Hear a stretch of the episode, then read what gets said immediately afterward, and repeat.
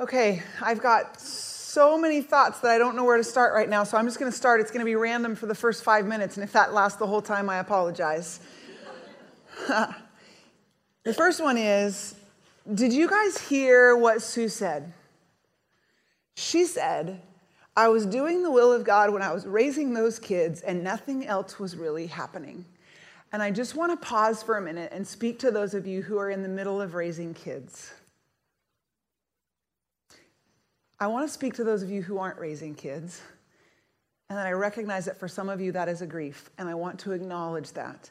And yet, as we do life together, we can't allow the fact that something causes grief for me, then I can't celebrate it with someone else. And so, as a body, we grieve and we celebrate together. It's part of the tension. And those of you who are in the midst of raising children, you have a high and holy calling.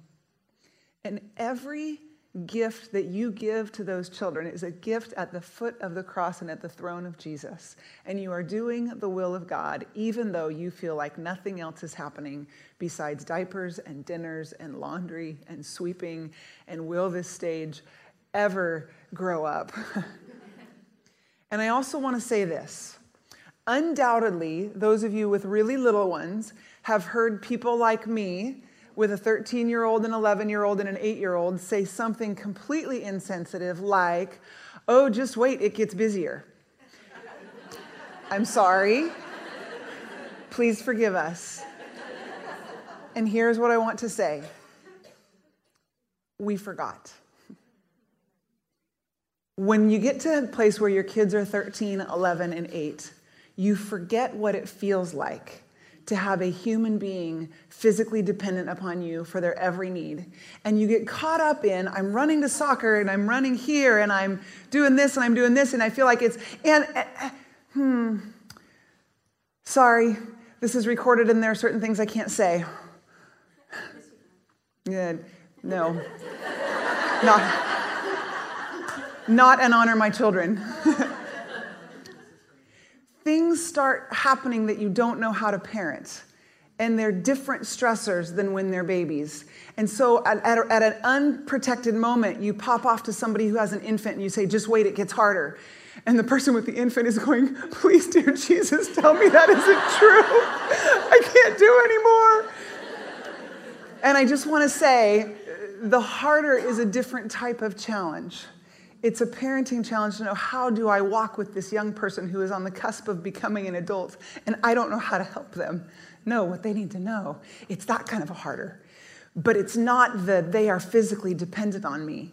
Um, my children can walk themselves home from school and be home for an hour without me. Your world will get there. um, I just, Sue, I loved what you said that I was doing the will of God even though it looked like nothing was happening. Kim, I loved what you said. You came with an idea of what God was going to call you to encourage, but really, as, as He in His mercy exposed what it was that He wanted to be working in you and healing in you, it was a different path than what you expected and potentially a harder path, but one that you're willing to embrace because you sense His love in leading you onto the path. Thank you. Thank you. I just feel like we've had so many great voices speaking into this weekend. Um, can you join me in thanking our speaking team and our workshop leaders?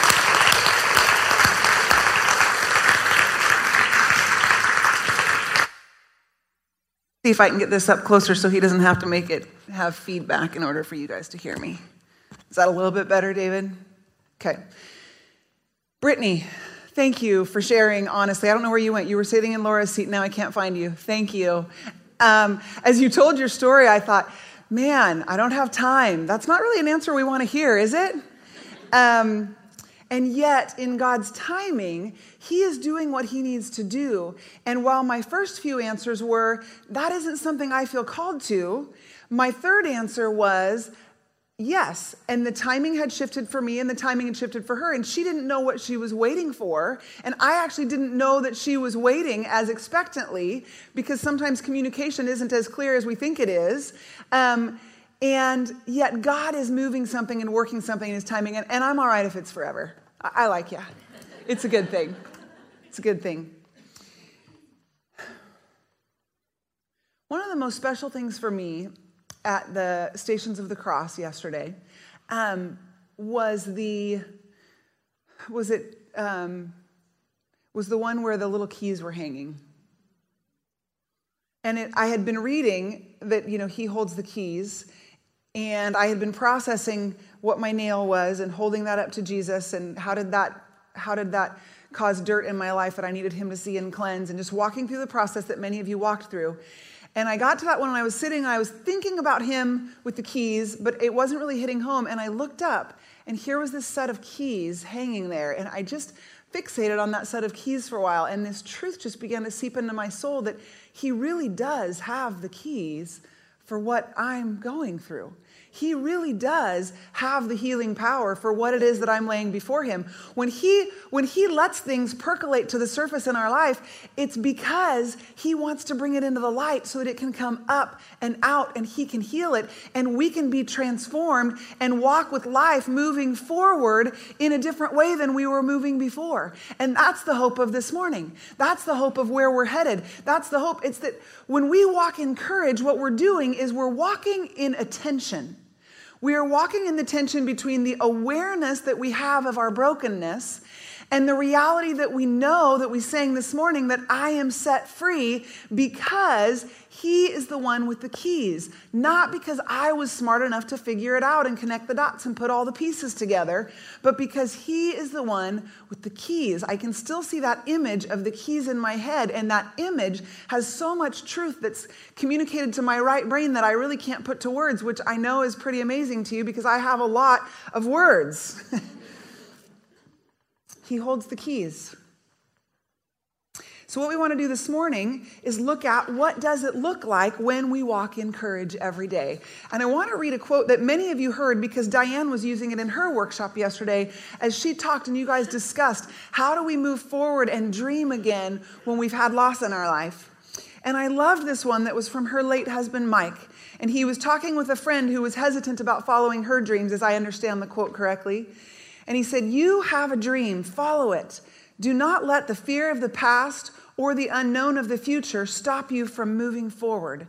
I want you to hear that again. Do not let the fear of the past or the unknown of the future stop you from moving forward. Will you be the one who sits in the stands and just watches? Or will you get in the game and make positive things happen? You have a gift. It is useless if you don't share it get in the game, and make things happen.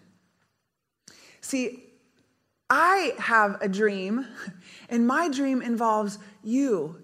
Because the picture that I see, that is a beautiful picture, is women rising up to not only accept themselves for how they were created, but embrace themselves for how they were created and believe that how they were created has a gift that must be given to the world, or the world will be at a loss because what we were created to give was not given. Because either out of fear or whatever else we bumped into this weekend, we refuse to, to put our real selves on the line and put it out there because it feels too vulnerable. And the world around us loses out hugely because we don't bring the beauty that God created us to bear for the people around us. My husband will say to our boys, You have been given a strength by God, and we use our strength to bless others. That phrase comes out when there's fighting and somebody's gotten punched, and hey, use your strength to bless others. that comes out when you're having a conversation about what's going on at school, and you say, hey, you have an opportunity to use your strength to bless others. And I want to say to you, you can use your strength, you can use your beauty to bless others. What does it look like when we look at the life of Jesus? And this is by no way an exhaustive list. This is just some of the things that have come to my mind over the course of preparing for this. Um, one of the things that we do when we live in everyday courage is that we live in the tension. And I mentioned that just a second ago, and it's where we started actually um, in John 16, verse 33. I have told you these things so that in me you may have peace. In this world you will have trouble. Another um, version says, You will have many trials and sorrows, but take heart, I have overcome the world. So we have this tension between Jesus, who is saying, You may have peace, and he's saying, In the world, you're going to have trouble. And I've overcome the world. And we live in that tension because his overcome is done and it is set for all eternity. But you and I still live in the place where there's trouble, many trials, and sorrows. And living with courage is embracing that there will be tension between the brokenness in my life and the fact that I'm set free. Between the me that God created me to be and the me that I am well practiced at putting forward to keep myself safe. The tension between Jesus as the overcomer and me as the sinner. The tension between there is no condemnation, but there is conviction when God is wanting us to walk in obedience. There is a tension in being a Christ follower. There is a mystery in learning to follow the Lord. And walking in courage has to embrace that I won't always understand what this looks like, but I will walk in the courage and I will bring my awareness present with Jesus. Let me explain. I think a lot of times we feel like when we become aware of something, that the reason we're aware of it is so that we can fix it. And that can lead to panic and despair and anxiety because we don't know how to fix it. And then we kind of careen because we don't know how to fix it. And then it pushes our buttons. And then we're into the, our insecurities because I don't know how to live the way I want to live. I want to be over there, but I don't know how to get there. And if, when we become aware, rather than taking it on ourselves and saying, okay, I have to fix this, we take our awareness and, like a child who's bringing maybe a, a broken toy. You ever had a kid who you gave you, something for Christmas and, like, within a day they dropped it and they, they bring you this broken toy and they're just heartbroken and they can't fix it. And so they come to mom or dad and here's my broken toy. And we come like that to God with our awareness. Remember last night I was mentioning that when I was running competitively, I wasn't nice to myself?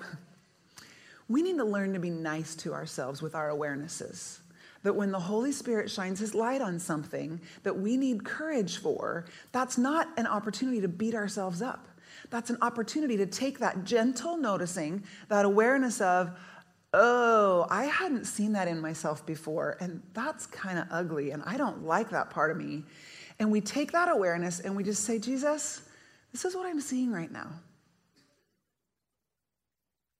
And that's all. It's not, Jesus, do this, that, or the other thing, or Jesus, I know I need to do this because, or I know, it's, it's not trying to, sometimes with our prayers, we're trying to figure it out and tell Jesus that we know what it is we need to do and would he help us? and walking in courage, living in that tension, means taking that gentle noticing, the things that we become aware of, lifting them up to the Father, and just being present with Him in the fact that we're stuck. And that is a courageous place to sit. I don't really know what to do, but I'm not going to do it alone and I'm not going to push God away. And I'm going to admit it, whether that's writing it in a journal or saying it verbally. I'm going to admit that I have a need that I don't know how to fix. And God, I'm offering that up to you. It's just courageous to sit with Him there. If you watch the life of Jesus, you see that it takes courage to speak the truth. Jesus was not afraid of speaking the truth, and he spoke it in love, but he spoke the truth and he had a passion for righteousness. And he lived a life that challenged the religious and cultural norms of the day, and that was loving. And many of us, myself included, go, Man, that was harsh. I mean, I didn't even like it that Sarah said you had to be present to win, let alone. Let, although that was my rule, just to be clear, because it just gets too messy if you don't have to be present to win. Um, let alone Jesus turning over the tables or telling the religious rulers of the day that they're whitewashed tombs with vipers in their throats. I mean, and yet, this was his passion for righteousness. And he saw clearly and he saw truth and he spoke with courage. And there are places that you and I need to challenge the norms that the people in our world are living according to because they're not according to the Word of God. And we need to lean on the Lord for what those conversations look like. We need to lean on Him for what does speaking the truth in love look like. And we need to know, we need the wisdom to know when to speak and when to be silent. I've heard somebody talk about um, having some chips, and your chips are kind of your influence. And with the people in our world, we have a certain number of chips, and we can run out.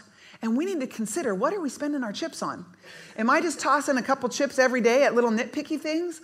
Or am I saving up my chips for the hill I want to die on to say, you know what? I really feel like this is important in our life or in our marriage or in the way that I want to follow Christ or in the way that I, I see. I mean, there are people in our life that we need to have the courage to speak the truth to.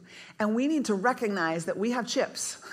and we need to save those chips and use them in the way that God has called us to use them and not spend them out. Um, the only word that comes to mind, and I'm sorry, is kind of piddling them away one by one without really using the influence that God had given us, which is our tongue and the power to encourage and build up. Um, if you've ever done the peacemaking seminar, they talk about how to do this, how to have conversations when we are confronting someone in love. And I can't teach you the whole seminar, but one of the main points is to recognize the interest of the person that you're talking to. To recognize what is underneath their opinion and their view of this. What is the what is the emotional motivating factor for the reason they feel so strongly about this? And as you approach them about the thing that God is convicting you that you really need to speak the truth on this, that speaking it in love is being able to express, I see you. I recognize that this is important to you because of XYZ. And have you thought about it this way? Have you looked at it this way? We need to have the courage to speak the truth in love. I wish I had a really good example for that, just practically speaking, but I can't think of one off the top of my head. Um, Another one, as you watch the life of Christ, is that he had the courage to be an agent of God's healing and hope. He knew God's heart, he knew the Father's will, and I want to point out to you that he didn't know it because he was God. Okay? Here's the deal Jesus was 100% God and he was 100% man. And if we think that the reason he was able to live his life the way he lived his life on earth was because of his divinity, because he was God, and so he knew things miraculously or supernaturally because he was God, then you and I cannot follow him. You and I cannot be a reflection of him because we are not God. So if he knew the heart of the Father because he was God, then you and I cannot mirror his life and follow him in knowing the heart of God. But he says that we can follow him and that his is the life that we're to copy. And so everything that he did while he was on earth that you and I are to follow and copy is in his humanity. So, how in his humanity did he know the Father's heart so well? He knew it because from a young age he was a student of the Word. He was a student of God, and he went away to be with God, and he learned to know the Father's voice. And you and I can do the same thing. We don't have to have supernatural, divine characteristics to be able to live the way that Jesus lived. And Jesus was an agent of God's healing and God's hope. And when you and I recognize that authority that's been given to us in Christ, and we engage in the world around us with the awareness of God's love for the people that are around us and the authority over the enemy that is around us, we can can begin to walk with the kind of courage and healing and hope that Jesus brought to the world around him. And it takes courage because we are about to step on a ledge that if God does not act, the ledge will fall out from under us. I've heard it said this way faith is spelled R I S K because if God doesn't act, I will look D U M B. But when we have the courage to step out on that ledge, God has the ability to do miraculous things in the lives of people around us. And you and I have to take the risk of looking like a fool because we know that in order to be an agent of God, He has to show up. But in order for Him to show up, we have to make ourselves available to be His hands and His feet and His mouthpiece. And so there may be something in your world that God is calling you to do, and you're going, I don't see the end of this, and I can't make that happen. And so I can't engage in that conversation or in that prayer or in that whatever it might be because I'm not the one who controls the end result. And, and that's not safe. And walking in courage is Jesus didn't say it was going to be safe, He said He was going to be with us. And will we believe that what He said is true? And walk in courage because of his promise that he said, I will never leave you nor forsake you. And will we trust that he is at work even if it doesn't end the way we thought it was going to end? Let's just throw a hypothetical situation out there. Let's just say that you're a person who sometimes does some public speaking. And let's just say that every now and then, God calls you to get up in front of a group of women uh, without an outline or notes and just says, I've given you my heart and I will give you the words when the time is right.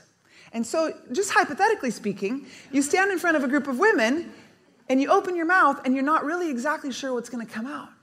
But you know that the Holy Spirit of the living God has asked you to be a vessel that will open her mouth so that he can speak.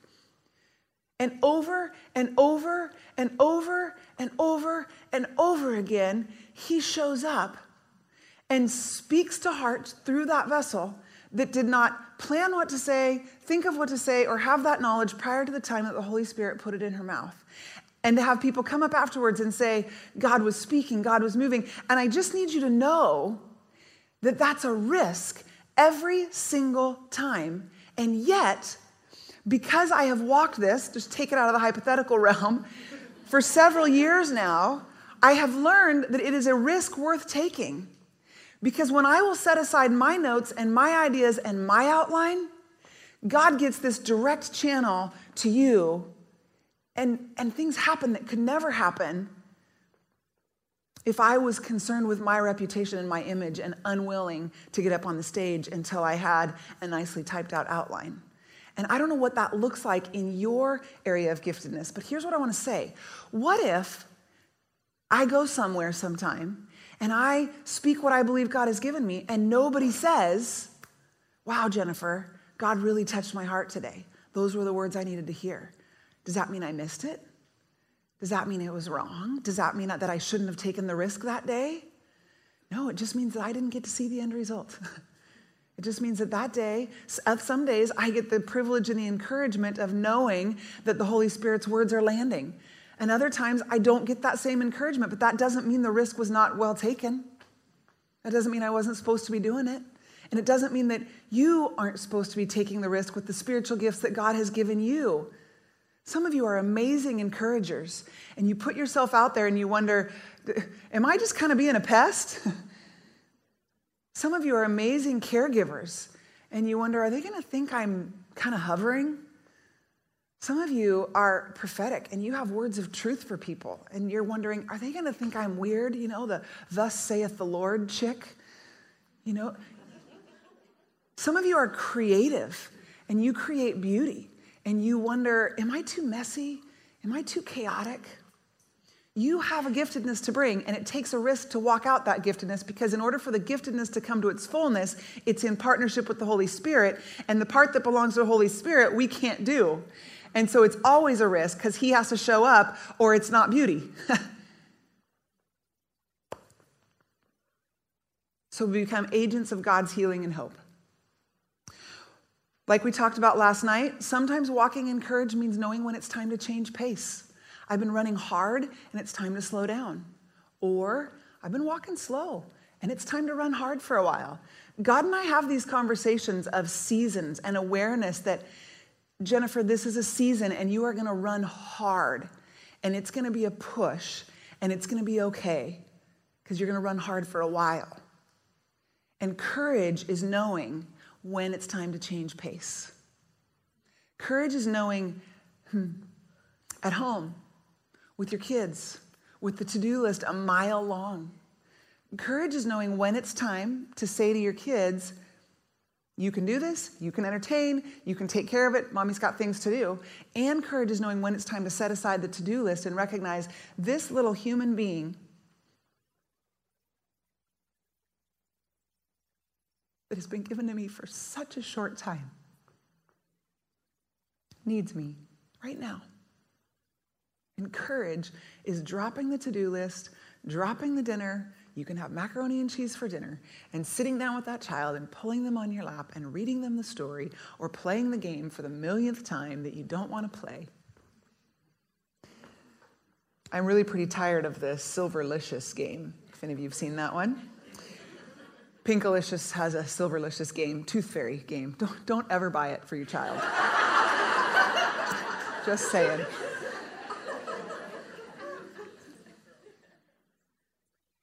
I get emotional. This is a bonus. Uh, uh, otherwise known as a sidetrack. If you've seen the movie Up, it's the dog that goes, squirrel. Uh, I get emotional because my, my oldest is 13, and, and from the time they were little, uh, people told me, oh, it goes so fast. Cherish it. It goes so fast. And, and I believed them. I, I really, really did. but I didn't get it. And um, man, when they're 13, your influence is way different than it was when they were eight or seven or six. And so if you've got them at that eight or seven or six, would you just pour all the influence you have into them? Because um, people are right who say it just changes in the blink of an eye, and you just go, what just happened?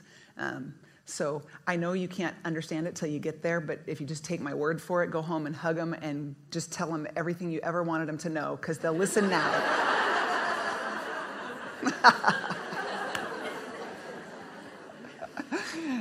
oh, man.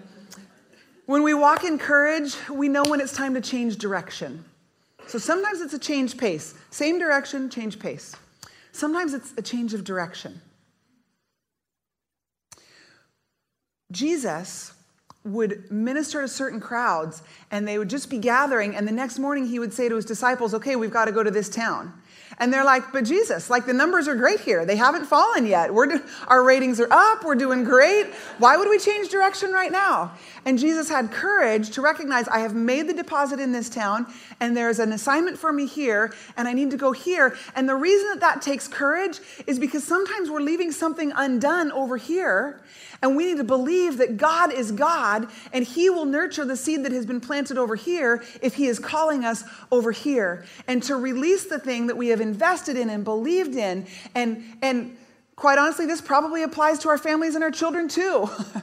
when it's time to release them and entrust them to God and change direction and accept the calling, the new layer that God is asking us to do right now. That takes courage to change directions for many reasons the courage to leave what you're turning away from and to face the unknown. Jesus spent time in his life fasting and praying. Those disciplines that where we choose to limit our own entitlement in order to focus on God and to hear from him. And there was a time in his ministry that the disciples were unable to cast out a demon. And Jesus came and spoke to it and it went away. And they said, How come we couldn't do that? And he said, Some will only respond with fasting and praying. And it takes courage to enter into some of those disciplines of the Christian life that are. Um, that, that willingly limit our rights and our entitlement.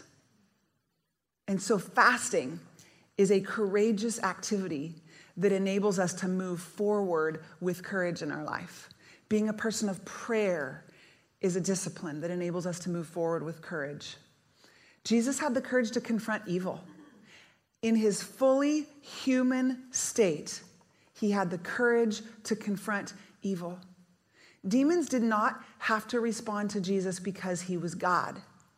Demons responded to Jesus because he was present with God, because he walked the life that God showed us how to walk, and because he prayed in the power of God after having been fasting and praying. And you and I have the same authority in Christ that Jesus had. And some of us in our lives confront evil. Whether that's in the social realm, that we are involved with helping people who are at need and at risk, whether that is in the mental realm, where we are involved in helping people who are stuck in lies wherever we are, there is evil at work and there is spiritual battle. And this is not a retreat about spiritual battle. And this is not a retreat about let's find the devil behind every bush. But this is a place about courage and saying that everyday courage involves recognizing that we have the authority to confront evil when that evil is involved in our life by the blood of Jesus, not by who we are or the purity or the rightness of our life, but by the power and the presence of the Holy Spirit and the living God at work in us. And it takes courage to walk in that. Jesus developed close friendships.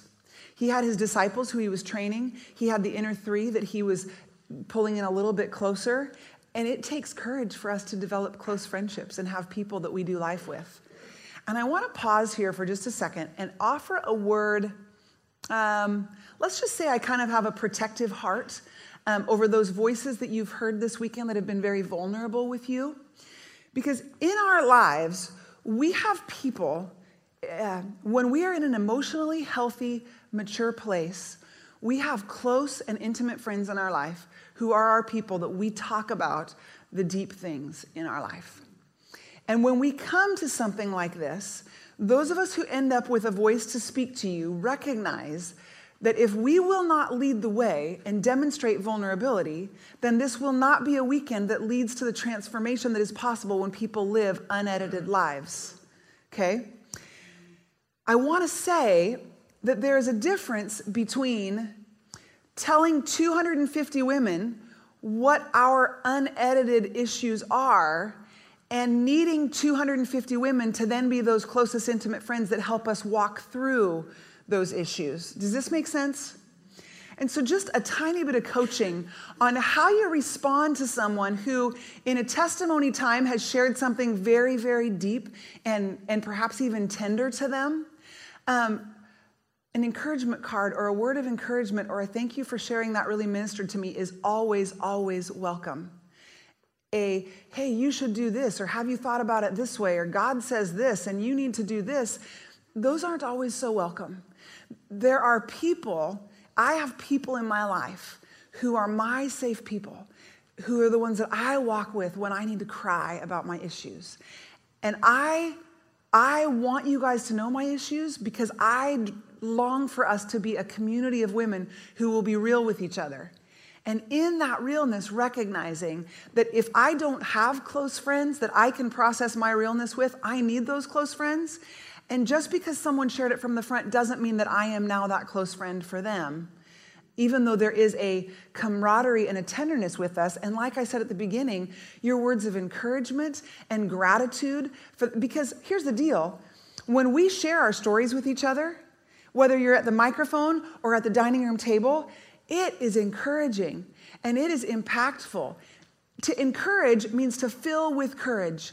And when we share our stories and others hear how God is at work in our life, it fills others with the courage for their own lives. It's a beautiful, beautiful thing that we do. And I love that.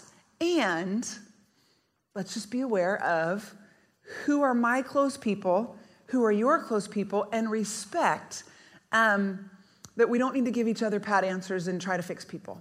Is that fair? Not trying to create distance or some leveling thing or aloofness, just saying there's a vulnerability that's, that is exposed when you say it into the microphone, and it's important for us to protect that and recognize how to respond to that. Hmm. Sometimes it takes courage to seek God because we're afraid of what He's going to say. We've, we've, have, have you ever done that? I know how to listen to God, but I'm not really spending much time listening to him because I'm kind of concerned with what he's going to say and what that's going to mean. And Jesus was one who routinely took time to go away and pray. And you know what I love? I was noticing in one of the passages that I was reading that he sent the disciples across in the boat and he went up on a mountain to pray. And I was over in Israel this year, and when they say mountain, they aren't from Oregon. um, so think about West Salem and like the top of Glen Creek. Sorry if you're not from Salem. Um, maybe the top of Eola, and that's kind of a mountain when you drive through Galilee. Okay? Somebody pointed out and said, that's Mount Carmel. Okay, I've always pictured Mount Carmel more like Mount Hood, and it's kind of it's kind of more like um, what's the Basket Slough on your way to the coast? It's kind of more like Basket Slough. Um, a little higher than Basket Slough. But I love that when Jesus wanted to connect with God, he was out in nature. And for some of us, like this weekend has been for you, nature speaks to us. And so we take time to be with God and to spend time with God. Sometimes that's out in nature. Living with everyday courage means that we face and we embrace suffering. Jesus did not hide from the suffering in his life, and he did not hide from the suffering in the world. It hurts simply to see suffering. And when we're in a self protective mode, we kind of turn off and, and, and try not to feel others' suffering or our own suffering. And Jesus didn't do that. In his living with courage, he walked closely with those who were suffering. He was an agent of God's healing and hope, and he embraced the suffering that he was called to himself. And because we still live on this broken planet, we will face trials and sufferings of many kinds. And when Jesus says, Take heart, I have overcome the world, that doesn't mean we're not going to feel the pain. It's that tension again. And it takes courage to walk with pain and joy at the same time. That's one of the things I'm learning. Last night I shared that in this current season of fasting, from the things that I do to kind of escape and numb stuff, um, that it's not joy that's rising, it's, it's sorrow that's rising. And yet every day I have pockets of joy. And I know that it's good, and I know that what God is doing and developing in me is important and it's powerful. And it's this tension of not turning my face away from the feelings of grief, but also walking in authority and freedom and the gifting that God has given me and the calling that He's given me. And those two things are not mutually exclusive, which I think for a lot of my life I felt like they were. If I'm suffering, then I need to fix what feels bad and then I can go on living. And I'm finding that that isn't necessarily always what I'm entitled to. Sometimes I am called to walk with both. We engage with broken people. We, Jesus said he came to seek and save the lost. See, we're all in process. We're making progress, but it's not perfect progress. We're not called to perfect progress. We're just called to continue bringing ourselves, our true selves, into the presence of God and into the reality of the world around us. And this is walking with everyday courage.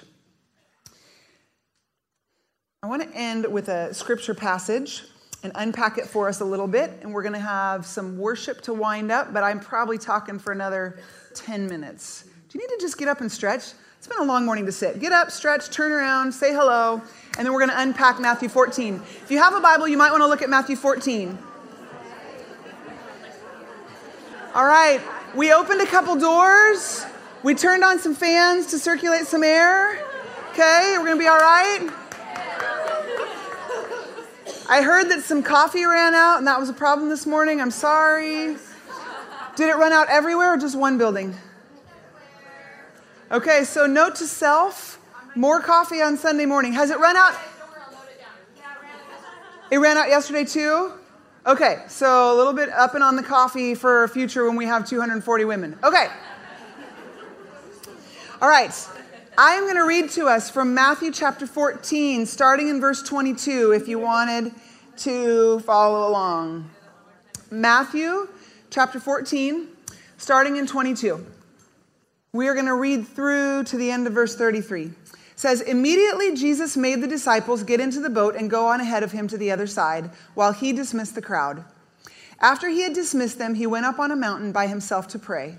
When evening came, he was there alone, but the boat was already a considerable distance from land, buffeted by the waves because the wind was against it. During the fourth watch of the night, Jesus went out to them, walking on the lake. When the disciples saw him walking on the lake, they were terrified. It's a ghost, they said, and cried out in fear. But Jesus immediately said to them, Take courage, it is I, don't be afraid. Lord, if it is you, Peter replied, tell me to come to you on the water. Come, he said. Then Peter got down out of the boat, walked on the water, and came toward Jesus. But when he saw the wind, he was afraid and beginning to sink, cried out, Lord, save me. Immediately, Jesus reached out his hand and caught him. You have little faith, he said. Why did you doubt? And when they climbed into the boat, the wind died down. Then those who were in the boat worshiped him, saying, Truly, you are the Son of God. This is a story that many of us have heard for years and years and years because, quite honestly, it's a Sunday school flannel graph story. As a matter of fact, when I was in about third, I think it was third, it might have been fourth grade, there was a particular weekend at church that I went and heard this flannel graph Sunday school story. And that particular day, I happened to go home from church with a friend. I had, um, I had some great friends in church growing up, and often on a Sunday afternoon, because that was back in the day when you still had a Sunday evening service. Uh, we would go home with each other and then just come back to the Sunday evening service together. So, this particular afternoon, after the Jesus walking on the water flannel graph story, uh, she and I went home to her house. And she happened to have a pool at her house. So, the plan was to swim for the afternoon. And she and I decided, with the beautiful and innocent faith of children, that if Jesus and Peter could walk on water, why couldn't we? So we proceeded to step onto the pool time after time after time, praying that Jesus would allow us to walk on water. And we stepped from the side with our eyes open and with our eyes closed. We stepped holding hands and not holding hands. We stepped going together and going alone. We stepped trying to pray. I don't know how many times we did this, but eventually it caught the attention of her parents. and her dad came out and he said, What are you girls doing? Because we just kept stepping in, sinking, and climbing back out. And stepping in and sinking and climbing back out. And we said, Well, we had this story today at church about Jesus walking on water, and so we're trying to walk on water. What would you say if you were that parent?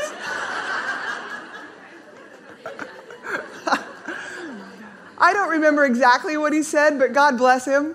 That is a hard question. And I think what he said was something along the lines of, you know, Jesus does miracles when we need it, and you probably don't need to walk on the pool right now. Um, I don't really, I don't actually have a theological answer to the question of the faith of a child. I actually love the story because of the faith of a child, and I'm mystified by it because I don't know exactly why God works the way He works. But I did feel sorry for her dad once I was old enough to understand what position that put him in.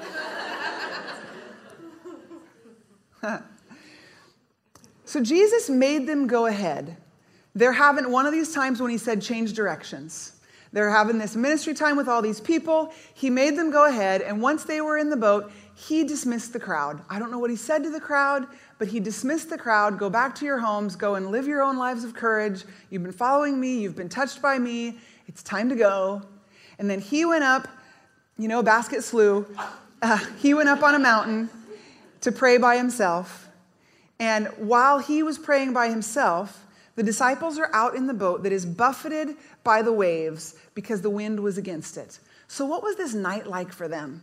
They were sailors, they were fishermen, they knew the lake. This doesn't say it was a terrible storm, but if you think of the wind and the rain of the last couple days, and that they're trying to keep the boat on course, and it's a sailboat, and the wind is against them, so you got to kind of tack back and forth. And, and they've spent the whole night working hard and struggling with the waves and struggling with the weather. And it says that in the fourth watch of the night, that's between 3 and 6 a.m. So they've been going all night long in this struggle against the elements when something that they have never, ever seen before, something that is not possible, something that is outside their realm of awareness or understanding, they have no frame of reference for it. There is this person coming across the top of the water, and that's not possible. So they actually make a very reasonable assumption given the circumstances. it's a ghost. They're terrified, and rightfully so.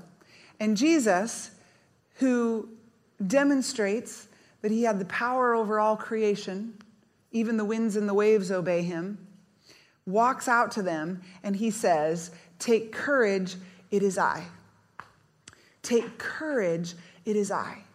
When you and I face things in our life where we are sailing into the unknown and we are buffeted by the waves because the wind is against us, and something rises up that is outside our frame of reference, and we have no way of knowing how to deal with it or what to do about it, Jesus is present and he says, Take courage, it is I.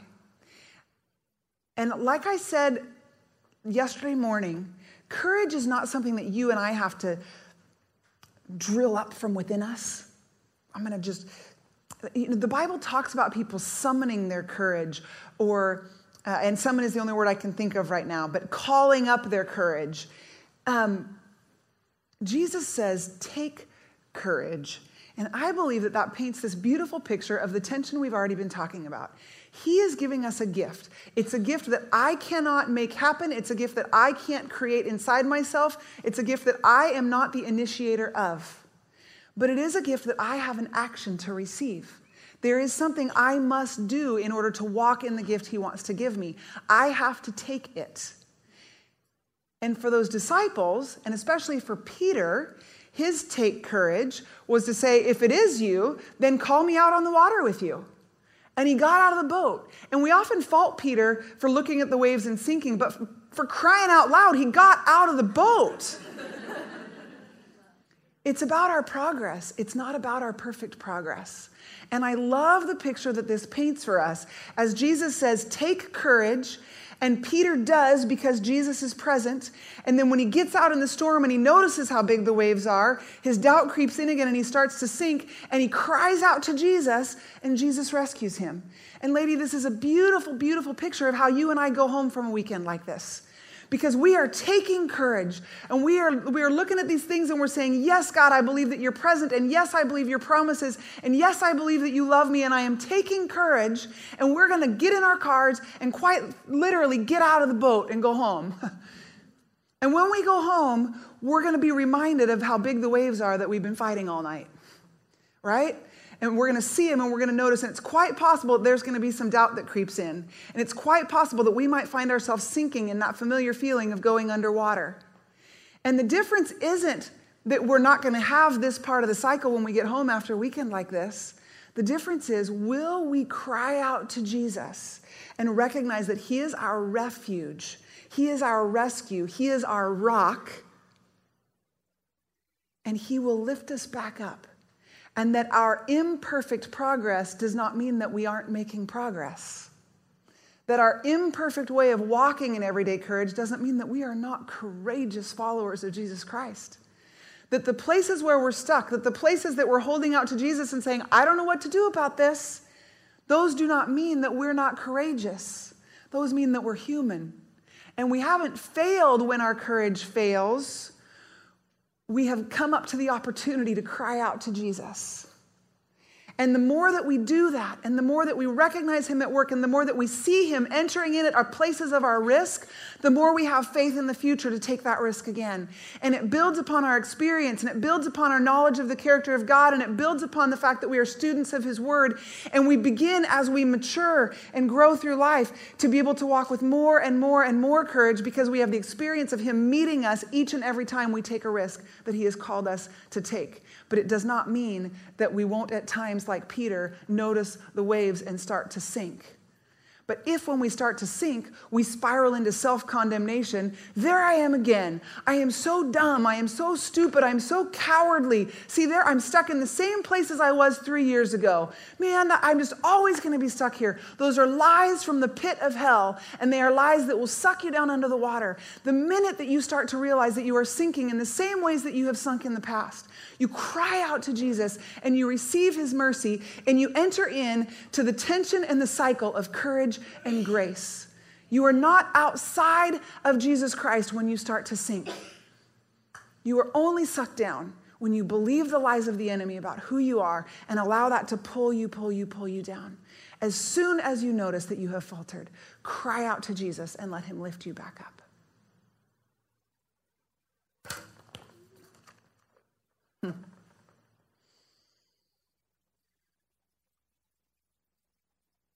As we wrap up, I want to say a couple things about going home. I said at the beginning of the weekend that one of the goals of this weekend is to fill your tank. All of us have a tank. We actually have an emotional tank and a physical tank and a spiritual tank.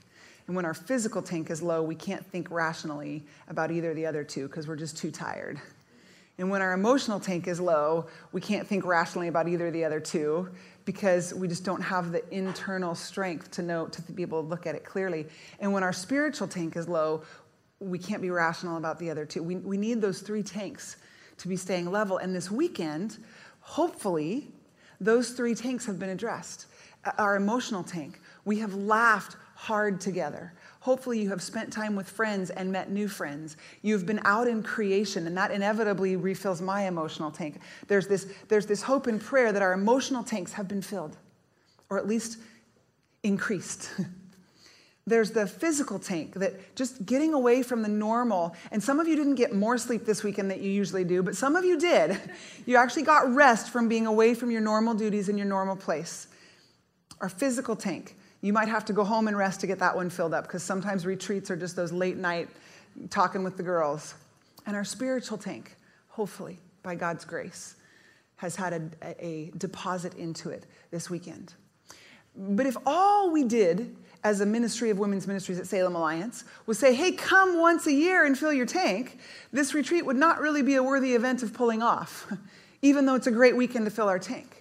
But the goal and the hope is that you have caught some nuggets for how to fill these tanks when you are back home. So, what has filled you this weekend? Has it been the times of solitude and reflection when you allowed God to bring up some of those things that He needed to show you? What if you scheduled some of those things into your world? What if you took a once a month and said, I'm blocking out this afternoon and I'm not going to plan anything, do anything. I'm going to take time to be quiet. And that might mean a walk, that might mean a chair by a fire, but I'm going to practice what I learned this weekend about the fact that God can speak to me and I can get my spiritual, emotional, and physical tank filled when I will stop and be quiet and allow Him to speak. Has it been the worship? that has filled your tank this weekend, that you just have loved worshiping in the presence of others. Um, that happens on a weekly basis at Salem Alliance in the weekend worship services. It also happens on a monthly basis at the gathering where we get together as women to worship, to receive teaching, and to talk. Actually, the gathering is a great thing. If you haven't tried it yet, it's where we're trying to make this accessible to those who can't come away to Cannon Beach and pay $200 and make it accessible more than once a year. So it's an hour and a half. It's different than this, but it's what we're trying to do to bring this community to a regular, routine place. Has it been laughter and time with friends? Some of us just need to be intentional about inviting the people we already have in our life over to spend time with them. We just get so busy, we don't do it. What are the things that have filled up your tank? Sleep, creation, fellowship, connecting with God? Be intentional about scheduling those things into your life, knowing that when we live as if we don't have needs, we are denying that there is a God and that we need Him. We need to pay attention to when we're depleted and know what fills us up and make time for those because otherwise we have nothing to give to the people around us. I am not functioning well when I'm functioning on empty. And it doesn't make any sense to say, well, my kids need me. I need to be home because I'm their mom if I'm functioning on empty, because I'm not functioning well. I need to know how do I replenish and how do I get these three tanks filled so that I can be a good mom, so that I can be an engaged and a present mom. And sometimes we need to take care of ourselves. So, some tips on going home. Do we believe that God is who He says He is that he can do what he says he will do, and that he is the one who holds the keys to the things that we've bumped into this weekend and to the things that we will bump into when we go from this place. When you arrived, you had a card on your bed. It said, This is my command be strong and courageous. Do not be afraid or discouraged, for the Lord your God is with you wherever you go. Ladies, take courage.